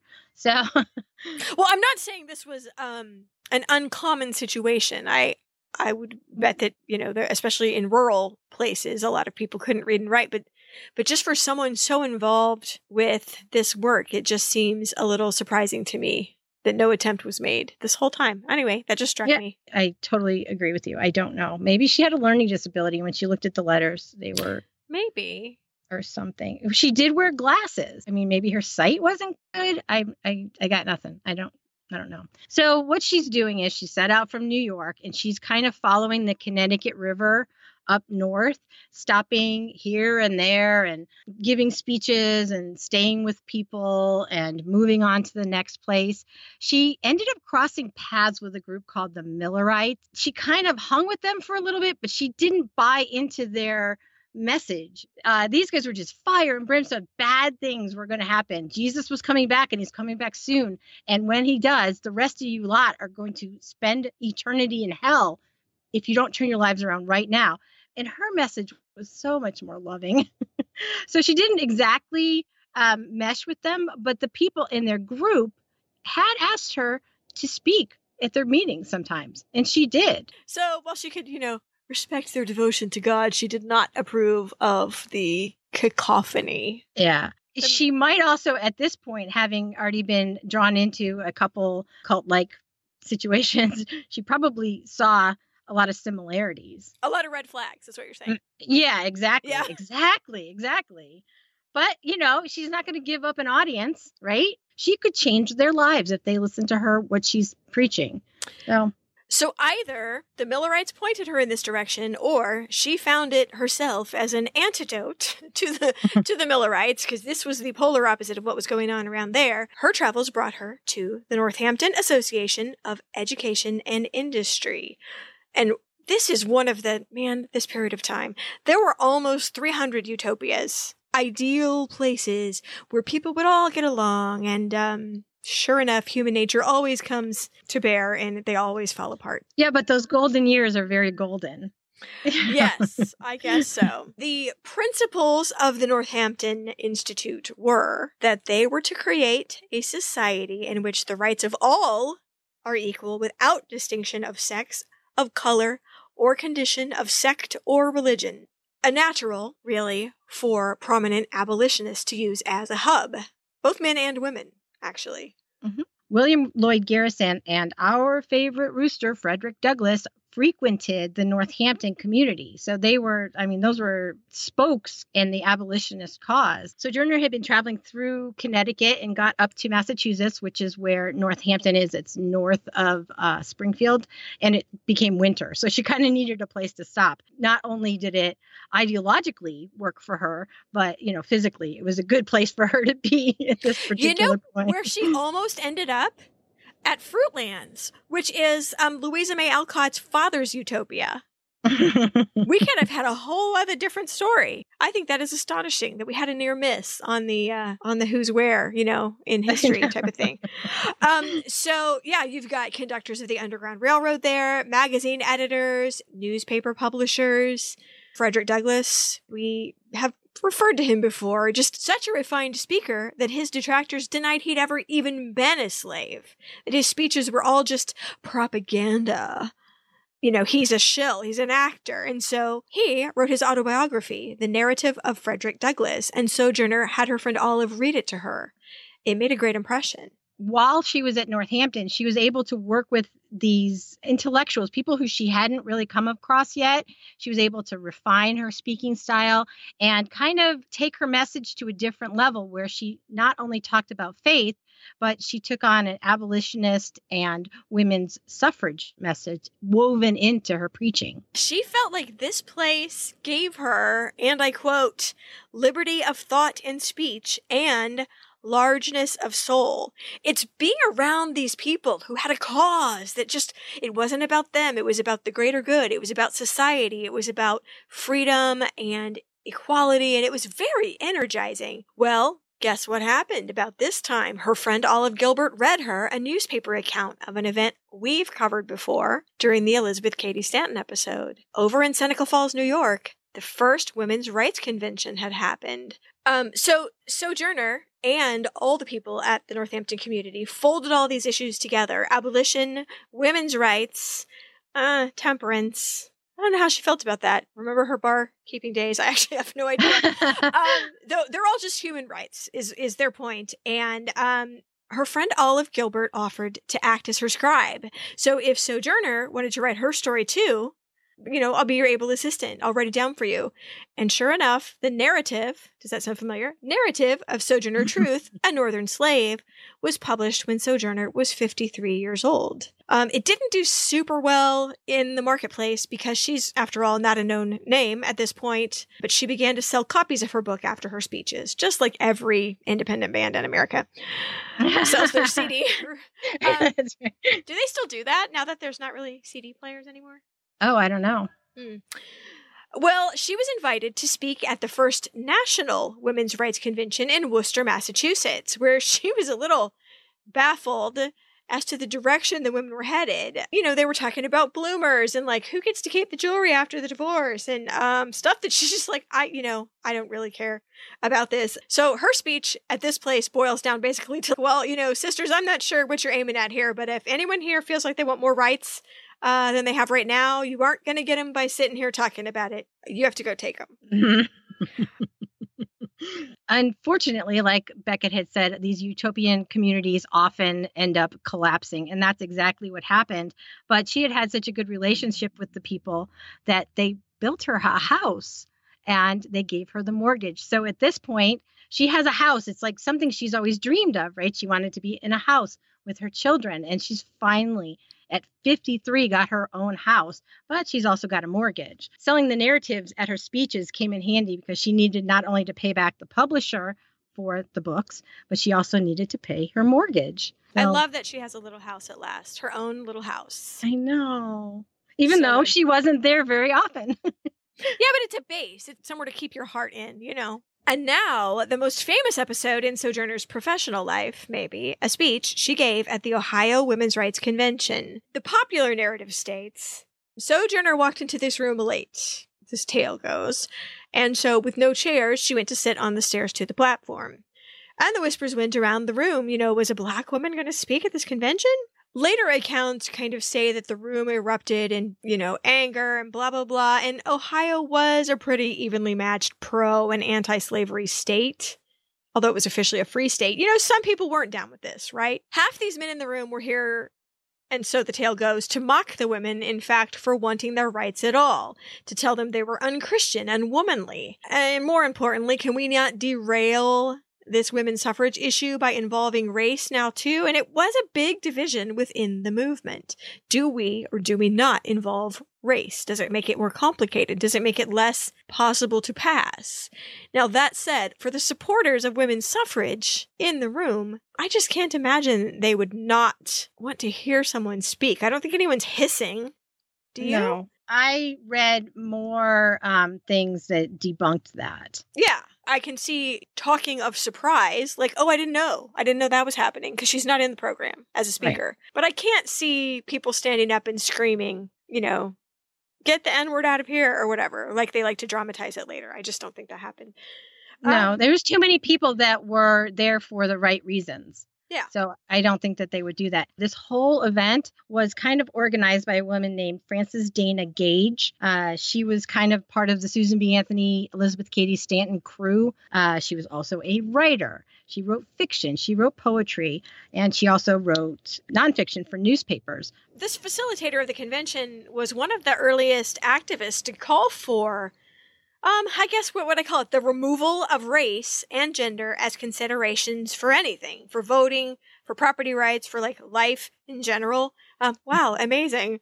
Um, she was ahead of her time. I mean, basically anybody who disagreed didn't know who they were dealing with. That just totally supports the room not being angry because she wouldn't have been angry. Right.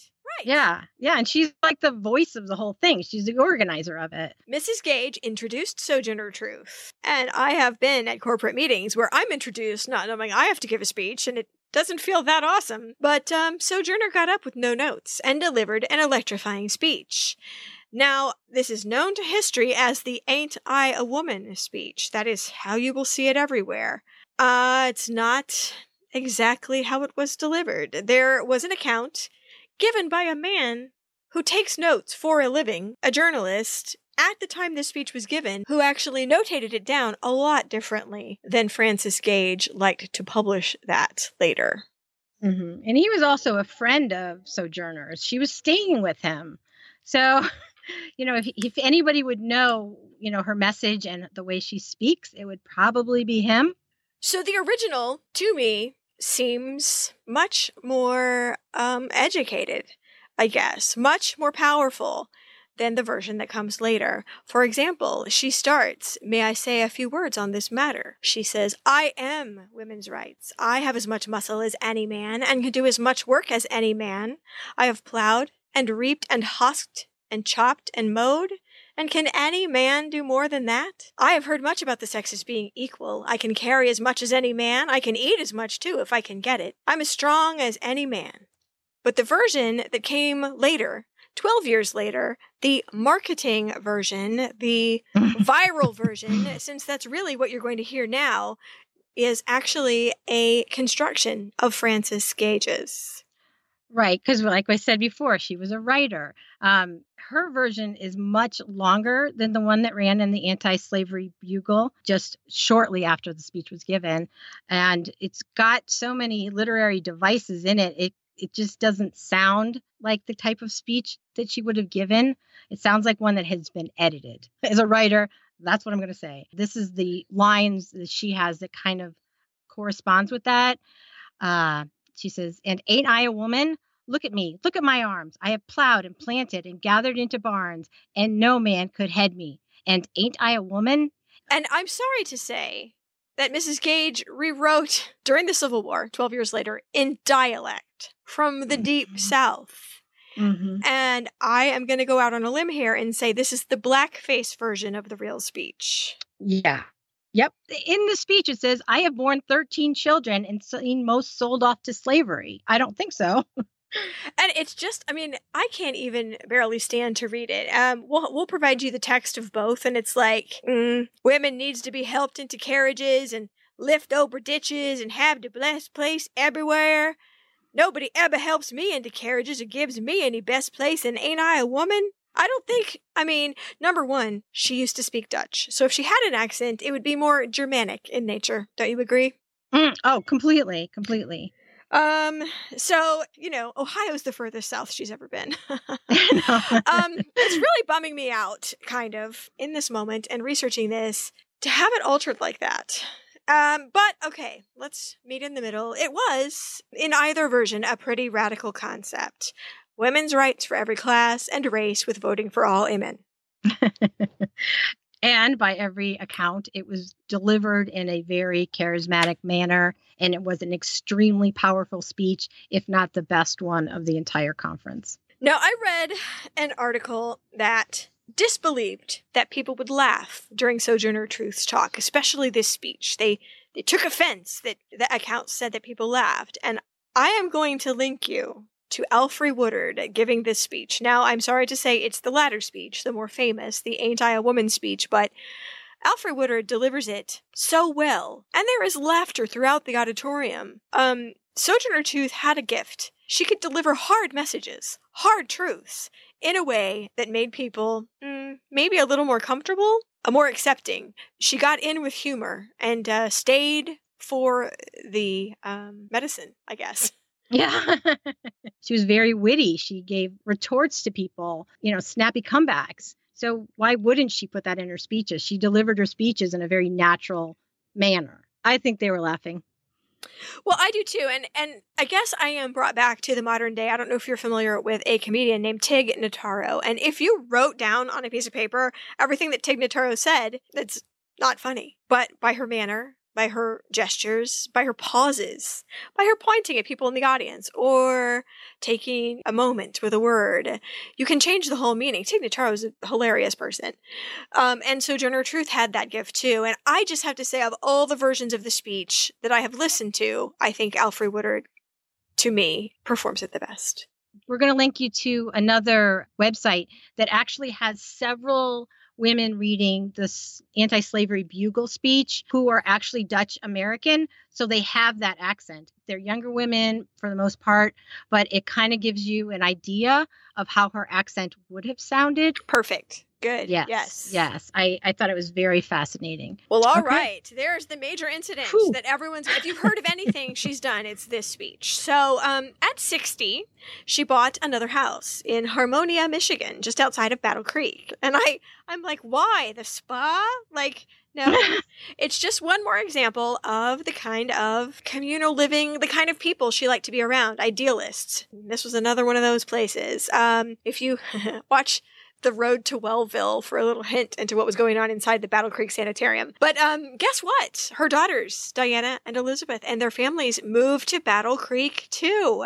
And I, I was waving my hand in the air, like yes, like I thought that dream was dead mm-hmm. of having her family around. And for a while, it was just what she'd always dreamed of. You know, sitting on the porch, playing with grandchildren, smoking her pipe. and talking to her daughters in the evenings, I, okay, a little brief period of the dream has come true. But the Dred Scott decision came down. The Supreme Court ruled that a slave was not a citizen, but was property, and property could not sue for its freedom. And so she felt like she had to get back out on the speechification trail. She couldn't let this issue grow cold. They had to keep the momentum. The momentum for anti slavery couldn't be allowed to die. She couldn't rest on the porch.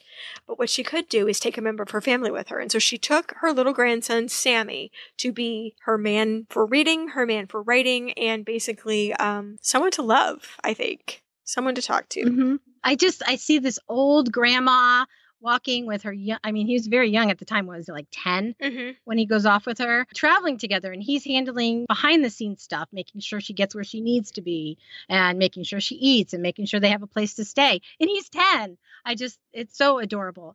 Yes, it was wonderful for her when she was in Harmonia with her daughters and their families, but traveling with Sammy must have also given her, um, you know, made her heart feel good. When the war began in 1861, blacks were not allowed to serve in the Union Army. She was actually detained for 10 days in Indiana once for advocating um, for the North to arm black soldiers um, before the Civil War. Um, detained perhaps for her own protection because a lynch mob was out to get a hold of her. And the local authorities had to put her in jail for her own protection. And so it was not until, gosh, years later when black soldiers started to be allowed to join up. It was a special unit called the 54th Massachusetts Volunteer Infantry. Frederick Douglass's sons joined, as did another one of Sojourner's grandsons named James Caldwell. And I think this is the regiment you see talking to Abraham Lincoln at the beginning of the Daniel Day Lewis Lincoln movie. Oh. Talking about why they want to fight. On January the 1st, 1863, Abraham Lincoln issued the Emancipation Proclamation. All persons held as slaves within any state or designated part of a state, the people whereof shall then be in rebellion against the United States, shall be then, thenceforward, and forever free. The celebrations after that, woo! Let's call it Ultra Pinkster, though. the joy could not be contained. It was a glorious day. And then Sojourner had a stroke. A stroke, and her death was mistakenly reported in an abolitionist newspaper.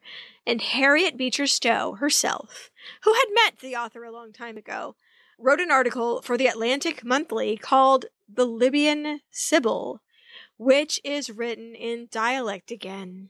Mm-hmm. I have a face that is a happy face with a straight line for a mouth.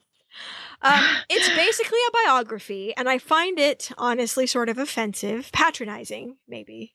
Yes, it's it's um it's stereotypes. A woman that defies a stereotype. Okay, part of it says she's standing tall like her native palm trees. Okay, Mrs. Stowe, Sojourner was born in New York, and the official tree is the sugar maple. well, she says in the piece that she was obviously full African. No, there's there's things in this in her piece, and we will link you up to it. It's it's on the internet.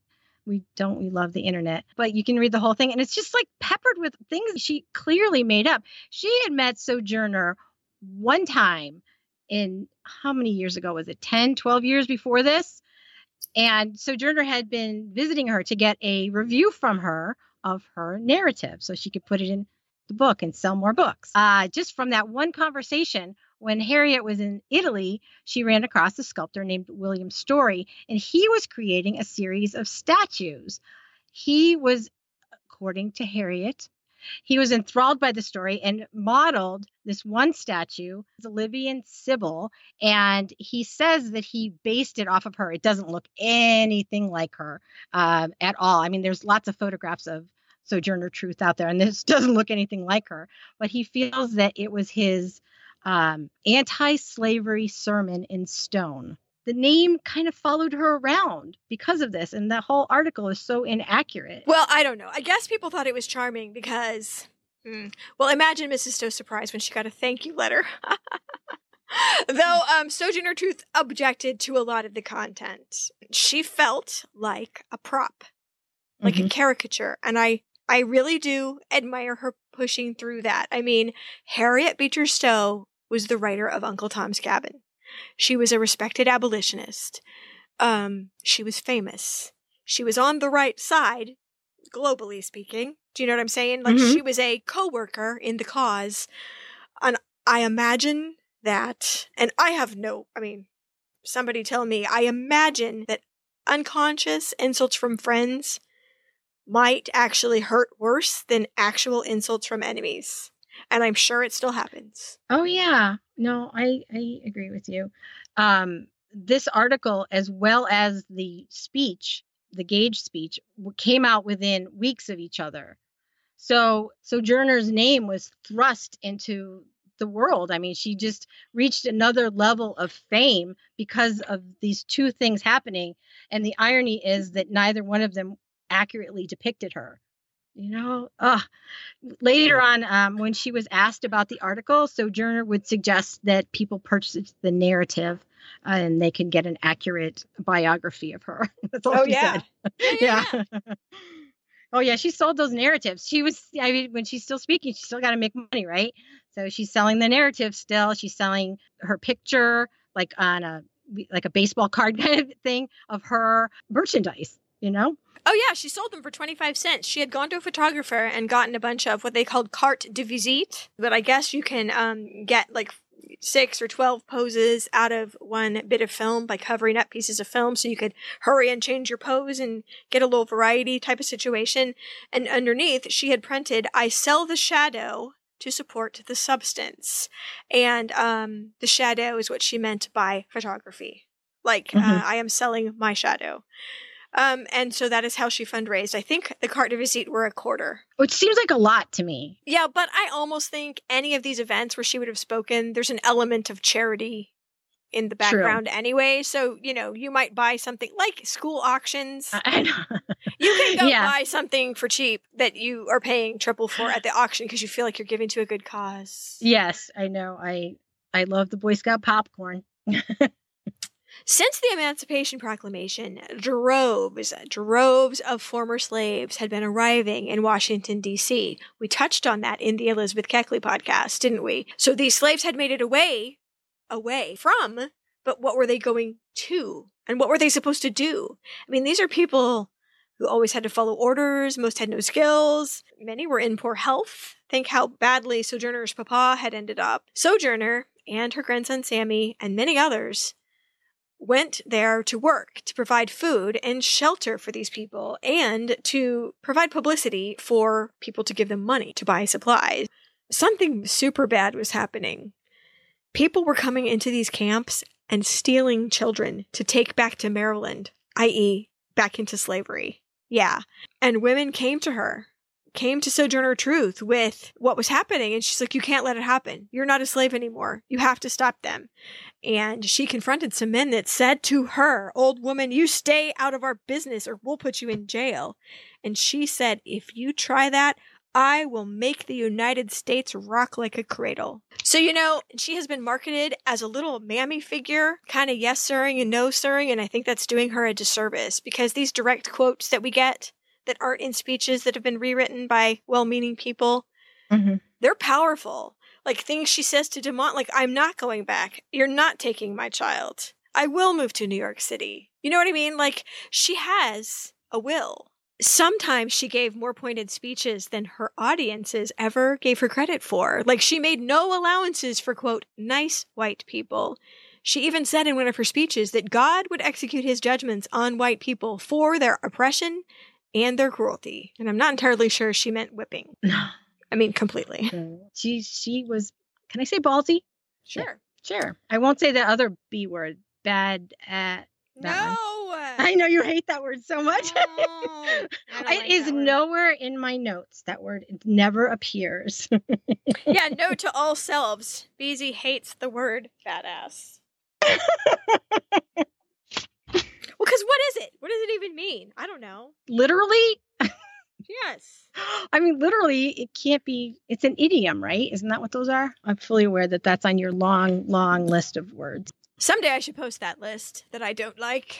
Yeah, you should because you texted it to me once and it was quite long and that was a while ago. I was like, I think that's only a third of it sister. Yeah, yeah. And there's been more because words have come up and, since then, and you're like, oh, that's no. That's funny. Okay, so here we go. Back, back to the Freedmen's Village. Um, we had talked about Elizabeth Keckley, Mary Todd Lincoln's African American dressmaker. She was doing the same thing at the same time. There's no indication that they were friends exactly, but Elizabeth Keckley used her pull in the White House to get Sojourner a meeting with President Abraham Lincoln.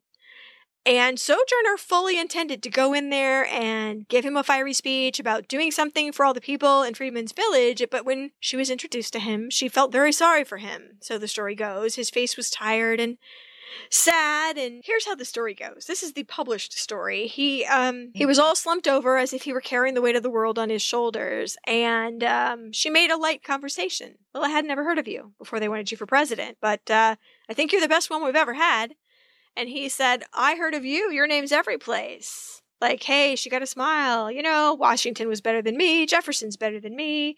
Um, those are the best presidents. And she said, they never did anything for my people, sir. And she and he had quite the conversation. That's how the story goes. I like the thought of it. I like the thought of this idealized story. Two such different people that had the same goals. Yeah, and, there is evidence because he signed her book of life, which was her scrapbook that she carried around. His signature is in there, so she felt comfortable enough to ask him for that, right? Yeah, he wrote for Aunty Sojourner Truth, A. Lincoln, and then the dates. Yeah, she um she carried that thing everywhere, and I wish I knew where it was. I can't find it. I hope it hasn't been consigned to the fire like so many other papers of history. But press clippings, memos, notes, um, autographs of famous people, and not famous people. Now, the real story might not be so glorious. Evidently, there was a room full of men that he tore himself away from reluctantly to come see her. The conversation was not quite as sprightly as it has been portrayed, maybe. Uh, an account from someone else in the room said he was only minimally polite to her. Um, so I just don't know. and we have no evidence of either way, right? Seriously. Now, his relationship with Elizabeth Keckley, I believe, had changed perhaps how he saw black women Mhm. in general. And, and Elizabeth Keckley's vouching for was pretty important, I think, and valuable. So it probably was somewhere in the middle. Um, you know, the onlooker could have misinterpreted his tiredness as irritation. And Sojourner interpreted it as, you know, God holding the world up by the sheer force of will. History's interpreted so many different ways, but they did meet. They had a conversation. He signed the book. That's all we know. Um, six months later, Sojourner, unfortunately, was among the crowd of people who filed through to see Abraham Lincoln in his coffin. The next president, Andrew Johnson, um, was not a kindred spirit, as Anne of Green Gables would say. Um, he was polite. We don't know what happened, but she did not have him sign her book.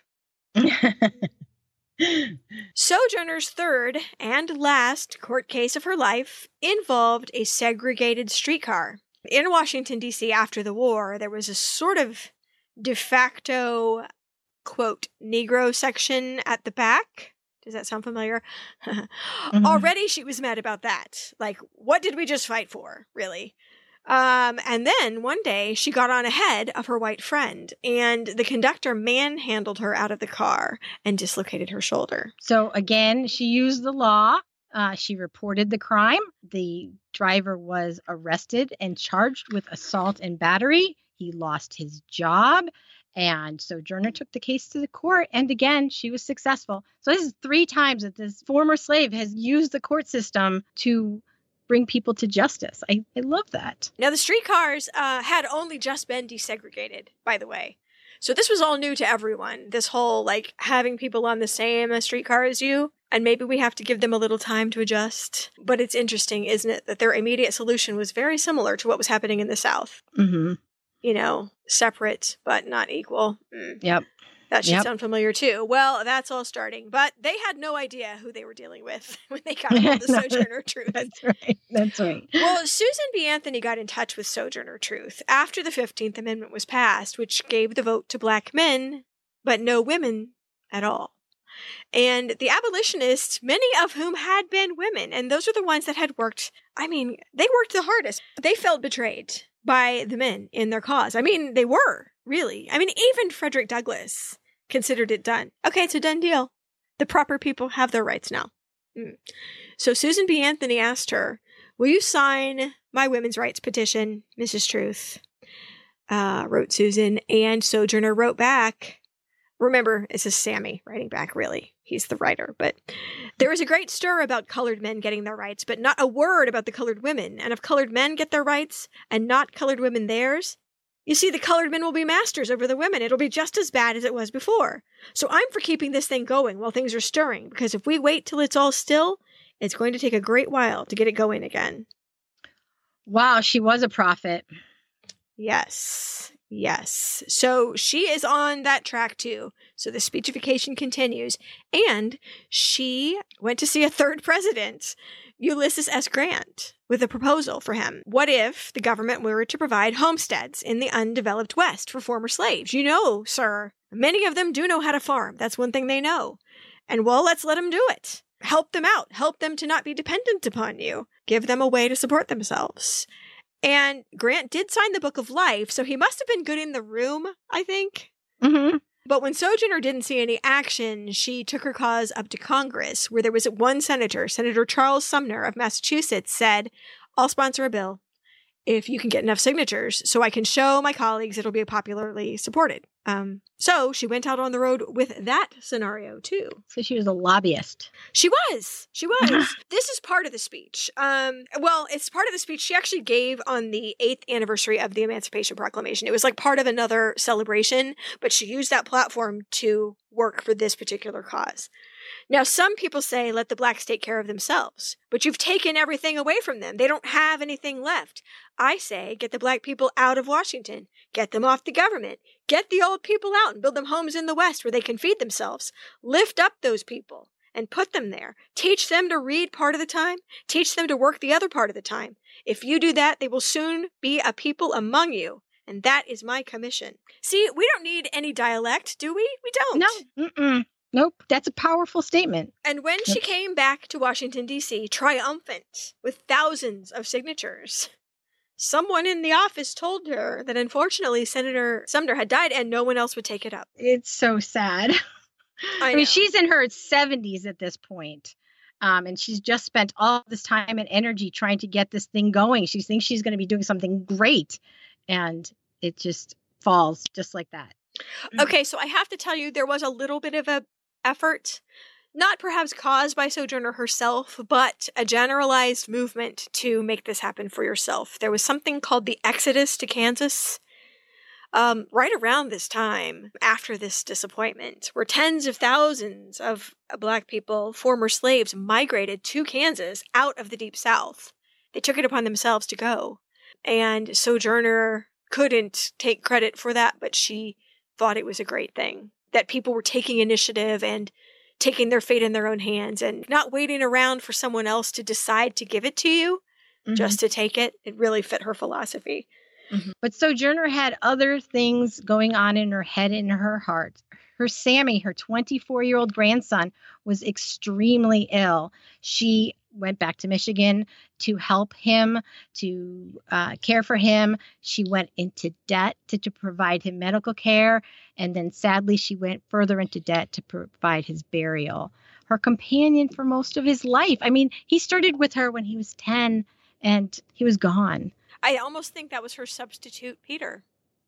Yes. And she swore to her family that she was going home to die because she was so sad. Um, she didn't. She tried to vote in the 1872 presidential election. This is Ulysses Grant's second term, along with Susan B. Anthony, who got arrested for that. Yeah, and we only hear about Susan B. Anthony. We never hear about Sojourner Truth doing it. She continued to work for almost another 10 years. Into her 80s, she was still working for women's rights. But in September of 1883, when she was 86, not 100, not 104, not 110, as she had been marketing herself. she was admitted to the Battle Creek Sanitarium by Dr. John Kellogg, one of the inventors of cornflakes. Yes, those Kellogg's. But Sojourner Truth went downhill fast. She had told her family, The spirit calls me. I must go. And in the early hours of November 26, 1883, Sojourner Truth died. She was buried in Battle Creek, Michigan, and her gravestone reads In Memoriam, Sojourner Truth, born a slave in Ulster County, New York in the 18th century, died in Battle Creek, Michigan, November 26, 1883, aged about 105 years, carved into her gravestone, and then under it the phrase, Is God dead? No, we didn't cover that exactly. She's misquoted on her own gravestone.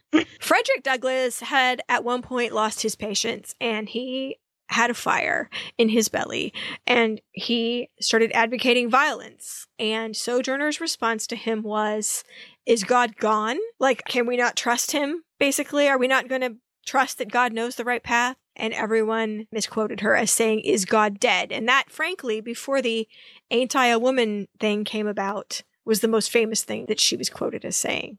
That's the thing that really struck me about her story is there's two stories. There's what happened to her and the person she was, which can stand on its own as being extraordinary. And then there's this legend you know, of her, Right. this myth, all these misquotes and um, misattributions and just mischaracterizations of her. Well, and it still it bothered me that people were willing and still are willing, I think, to co-opt her persona or make her persona for their own purposes, I think. Mm-hmm. And I'll something I learned from this story, I don't know about learned because I think I kind of knew. And I think it still happens, but the most enlightened of abolitionists are still full of racism. Maybe unconsciously. It's also Mhm. true today. Like paternalism, I guess, or superiority, like we have to come save them Mm-hmm. at the same time not regarding them as full humans. Yeah, I totally agree. And the thing is, like nowadays, because the world communicates in a way that we have never communicated before, we can hear someone say, "No, that's not right." You know, where before we'd be surrounded by people who thought exactly the same way, Mm. and so now we can get a different perspective. I just want to think that those abolitionists who spent so much energy and time making the world better, if they had gotten that perspective, that they could, you know, they could change their mind. There's nothing wrong with saying I did something wrong. I'm going to go there too, because guess what happened? Years after she had left, after all the girls had left, Dumont came out against slavery. Old Dumont, Master Dumont, said, like you said, he said he was surrounded by people that thought the same thing as he, and he hadn't been around anyone who thought differently. And now that he had read more and talked more with more open minded people, he realized that he had been horrible, that he had been not a very good man and he regretted it and he thought anyone who really thinks about it could never be for slavery and i i repent Mhm. yeah so in the end it all came back so of all the white people in the story i guess that's the right one to be redeemed Yeah. one thing I learned during this show was all about Northern slavery. That's something that no one ever talks about. And I don't know why I didn't connect these two things. That is a similar story in the most famous book slash movie, 12 Years a Slave, that just came out. He was a free black man from New York who was illegally sold into the Deep South and trapped there for 12 years. And I can't believe I didn't connect those, but that would have been her son's fate um, if she had not used the court system to go after him. So we have reached the end of the actual story of Sojourner Truth. It has been a new experience reading about her. I have learned a lot. It's so hard to pick people. I mean, everybody on the list is so worthy. Can't wait to learn about all of them. But you and I know we were trying to decide between covering Harriet Tubman or Sojourner Truth for this particular episode. And I'm glad we went with her because I think her story isn't known as well. You know, Harriet's still in the news. You know, she's going to be on the money, right? Um, Oh, but get this, get this. Sojourner Truth might be on the money too. Yeah, I just read an article where the $10 bill is due to be reissued on the 100th anniversary of the 19th Amendment. Um, which is in 2020. They're going to be on the back women of the suffrage movement. Like, uh, I think Elizabeth Cady Stanton might be on there, Susan B. Anthony, and Sojourner Truth. Maybe Lucretia Mott. I'm not sure.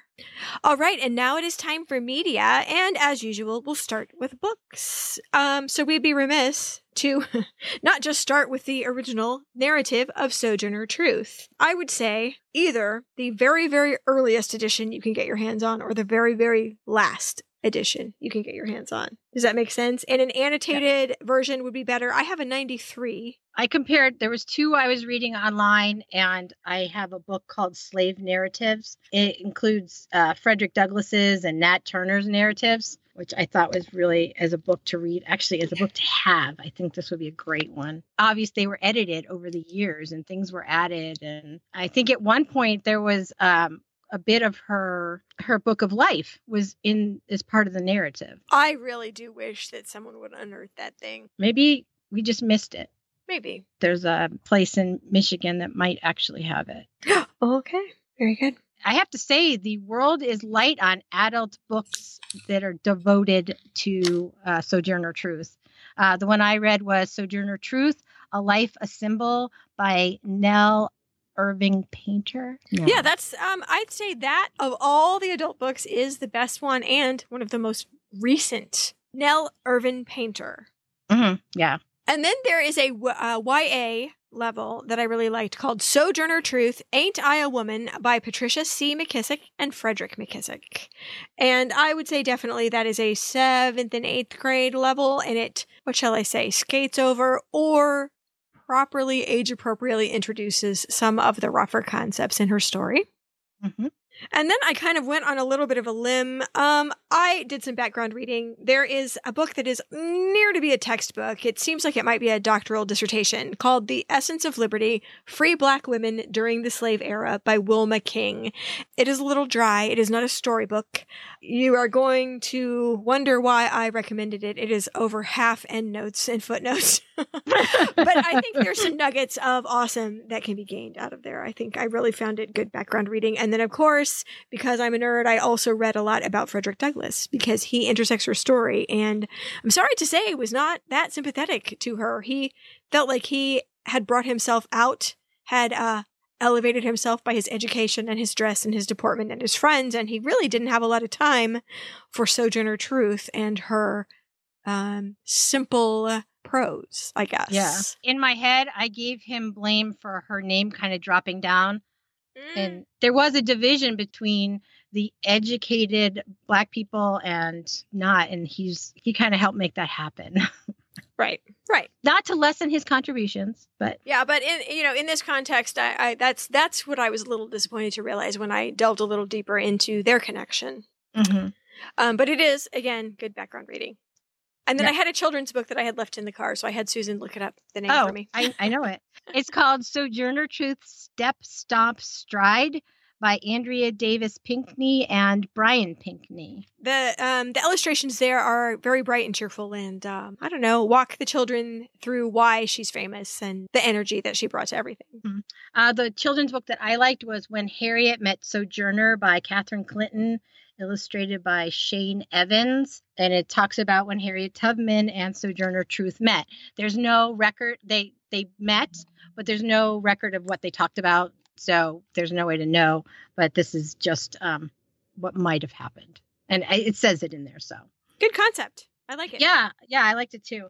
And I there was a couple like compilations that I really kind of liked and I I steered off, which took me took me away a little bit from Sojourner, but so be it. Uh Black Genius Inspirational Portraits of African American Leaders by Dick Russell. Hmm. The revised edition includes new material on President Obama. You know me with pictures, but it's very thick book. And I actually got a little bit out of Character is Destiny, Aspiring Stories Every Young Person Should Know and Every Adult Should Be Remember by John McCain. What? That's what I said. That's why I pulled it off the shelf with Mark Salter. So he didn't do it alone, but yep, yep. A bunch of stories about people we should know. Well, good. I do not have any more books. if you are online, what I was talking about earlier with all the versions of women who were um, Dutch American re- women reading the speech um, is called the Sojourner Truth Project. It's at sojournertruthproject.com. And there's both versions of the speech on there as well as these videos. I thought it was really cool. It was very well done. I thought. I think that's very cool. And again, I'll link you to Alfre Woodard reading Ain't I a Woman? Oh yeah, it's on YouTube. Yeah. Um, there's a article about the Pinkster celebration. They still have a reenactment of it in upstate New York at the Sleepy Hollow Park. Um, now there's actually two places where she has kind of a memorial. The one that I kind of liked better is in Florence, Mass. That's when she lived in the, her Northampton years. It's her house and a statue, and there's an African American heritage walking trail. But the cool thing that I liked about this is there's a video of it online. So there's a guy, he takes you on a tour. He does the tour for you. You don't have to go to Florence, Mass unless you want to because it's beautiful. And also in Battle Creek, Michigan, there's the Sojourner Truth Institute of Battle Creek. Um, as far as I can tell, their website um, hasn't been really updated too much, but uh, it has a virtual gallery of some Sojourner Truth memorial um, art and memorabilia, and they claim to have the largest collection of artifacts and records. So maybe her book of life is there. Uh, I will look look it up between now and when this posts, so you can look on the show notes and see if we found it. Um, there is a website, uh, easily remembered, sojournertruth.org, that has a large collection of records and um, photos of artifacts online, including a, um, I guess, a family tree. What do you call it when your person is the one and you go forward, like their descendants, not their, Oh. not their ancestors, but their descent. I don't know. Family tree, family roots. I don't know. I don't know. Whatever the opposite direction is, um, they follow her family that direction on one page that I'll link you to. But really, the whole website is full of interesting things. And there is a movie being made, uh, an independent movie called Seed of the Free I'll link you to the director's website, jencyghogan.com. Uh, it is still in the production stage. In fact, I think they just got done casting in the summer. So, um, we'll see how that goes. They are going for the Michigan Film Prize. So good luck to them. And, um, if it comes out anywhere, including online, we can update you on, um, one of the social media pages. Uh, I have a page that talks about Thomas Jefferson and his investigation into the Hessian fly epidemic. Yeah, a little fly caused all that trouble. Uh, I also have linked um, a history of the streetcar in DC since it ended up in court, and then kind of a good um, basic timeline for her life at newpaltz.edu. So we will post all of those um, in addition to the texts of the anti-woman speeches and also um, the Libyan Sibyl and then I tried to read this book about the kingdom. Um, you know, yeah. um, the prophet Matthias and salvation in 19th century America. If, well, you know what? We'll link you. And if that's your rabbit hole, I found myself like, mm, things I don't want to know.